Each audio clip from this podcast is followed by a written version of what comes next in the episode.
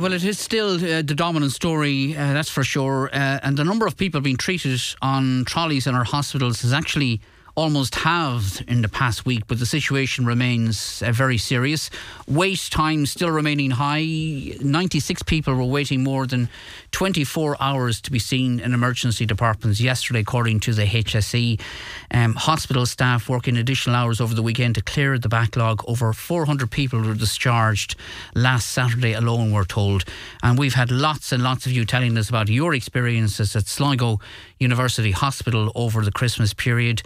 And indeed, a number of you yesterday on the show critical of the CareDoc system, um, which it seems um, could be reformed or reviewed. The CareDoc and the NowDoc system, which exists here in the Northwest, which we'll get to very, very shortly. The government, of course, insisting they're doing all they can and that there has been significant investment in the provision of new hospital beds since COVID. Uh, local Deputy Marc MacSharry is on line four. Good morning to you, Deputy, uh, and thanks morning, for joining us. Well, first of all, before we get to the CareDoc and, and NowDoc system, what are you making of what is happening in our hospitals at the moment?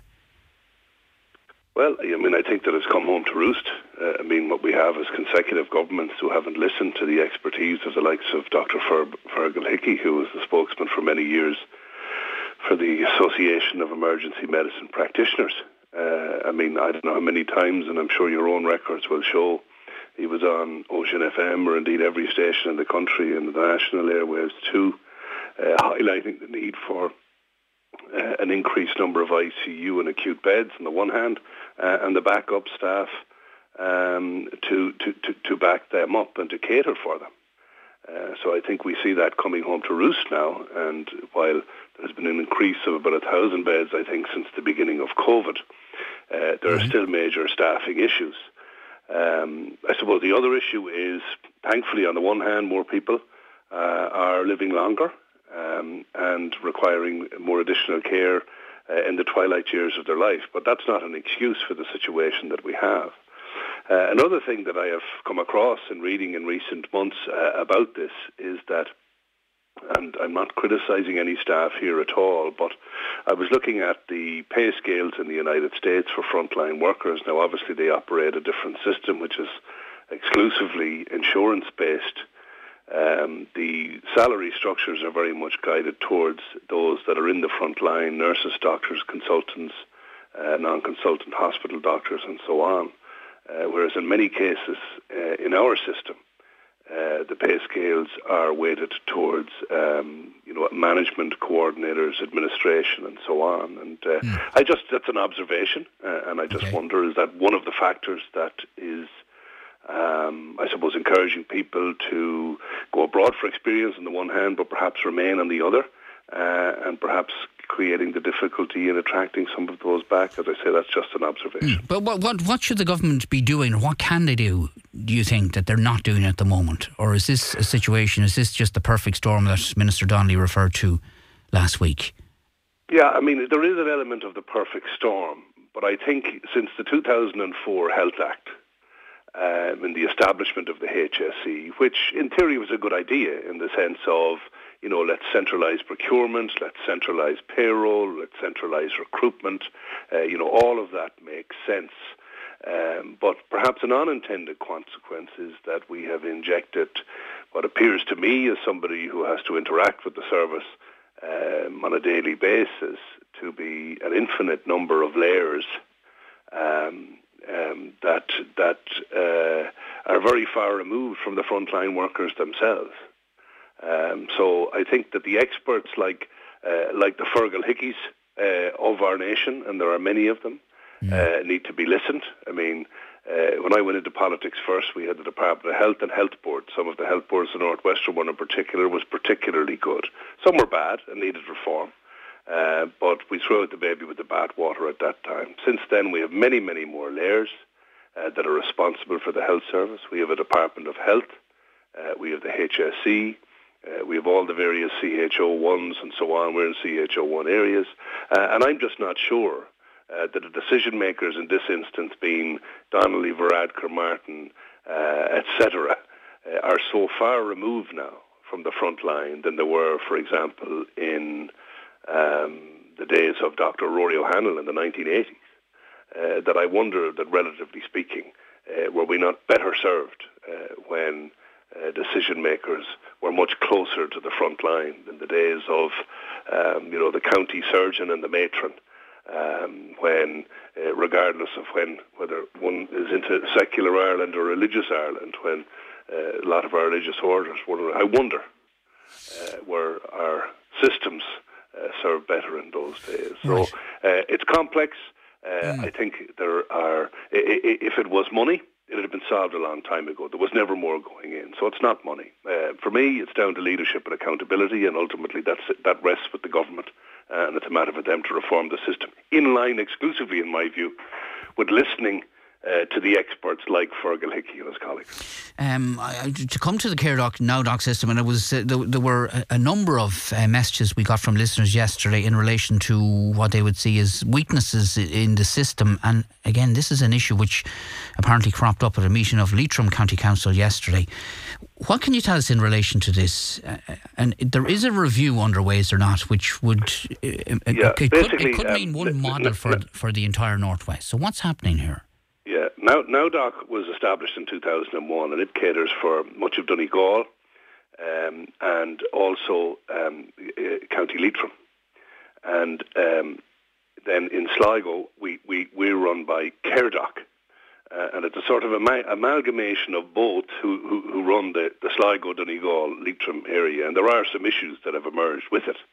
Um, I mean, certainly we've all had reports of in instances of, of long waiting times, people at times have questioned um, um, the capacity of, of certain maybe agency GPs in the service. Um, and others have had an exceptionally good, and the vast majority of it, an exceptionally good uh, experience in dealing with them.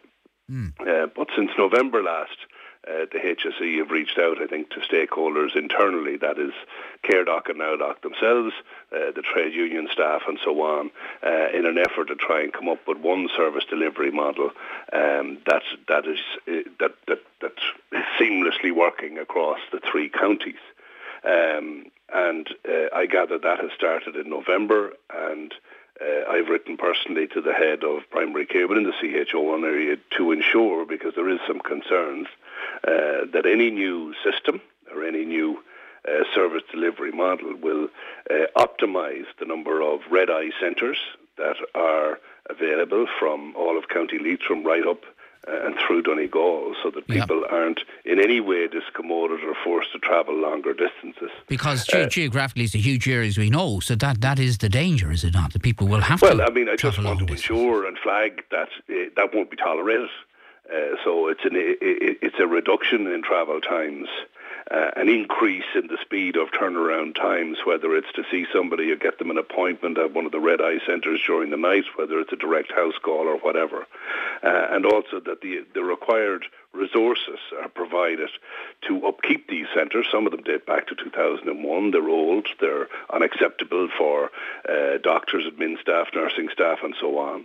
Um, so I hope that this uh, it's been called an examination and consultation, uh, leads to an improvement in service, a better integrated service, and one which expands uh, and improves upon what is in many instances already a good service to the public. But as you know from your own reports and your own listeners, um, that isn't universal, uh, mm. and we need to ensure that people uh, have the required access as quickly as possible uh, within a very reasonable commutable distance. So, for example, I, I, it would not be tolerable if um, in a new system uh, that uh, people in Sligo were being told to, to go to Carrick-on-Shannon or people in Mountcharles were being told to go to Sligo or anything like that. And uh, an examination has been done um, by some staff in the service at the moment of other uh, out-of-hours services throughout the country and uh, um, other areas are served with uh, a greater number of uh, um, these centres and uh, a larger number of GPs. So we'll certainly be arguing the case for. Uh, for improvements in our area. All right, okay. Uh, just a, a, final question on a, on a separate matter, and a matter we'll be coming to on the show very shortly, and we covered it yesterday. Um, the arrangement by Coillte to enter that, into that joint venture uh, with a private investment fund to uh, support the, the purchase and planting of uh, 50,000 hectares of woodland. We've had more statements again from representative organisations this morning. You in favour of that move? No, definitely not. I think it's a reprehensible and treasonable move uh, by Coillte. Um, I think a company with 440,000 hectares in their ownership and an annual profit in excess of uh, 100 million euros does not require foreign investors. If additional monies are required, they can be raised here in Ireland, uh, ideally, ideally through a scheme that supports farming families. What this plan proposes to do is to transition out of use 50,000 hectares of farmland. That's up to 1,500 family farms at 50 acres uh, per farm. Uh, and it proposes to use taxpayers' money to do it in terms of the premia that will be paid to these foreign investment funds down the line. So we've seen, uh, to our extreme detriment, when you look at the housing crisis, the difficulties that Michael Noonan and Mr. Moran, the then Secretary General of the Department of Finance, have caused by their short-sighted incentivization of vulture funds coming to this country to hoover up housing stock at the expense of the rest of us, particularly first-time buyers. This is another way of doing the same. It's effectively um, subcontracting Ireland out to the highest bidder at the expense of Irish people and more particularly Irish farmers. Certainly we know we have forestry targets in this country and the priority of any government must be to ensure that farming families are the ultimate beneficiaries of that through increased premia, so that if you have a small holding, that you have some semblance of an opportunity to earn a living and raise your family and put them through school and college as a result of the bounty of the land. So I am totally opposed to this. Under the Forestry Acts, sure, Coillte have a commercial mandate and an independence from government. However, when it comes to, in effect, putting the country on the market. I think there is no more important um, obligation on government but to step in and prevent it, and that's what I'm calling on Minister McConalogue uh, and Minister Hackett to do.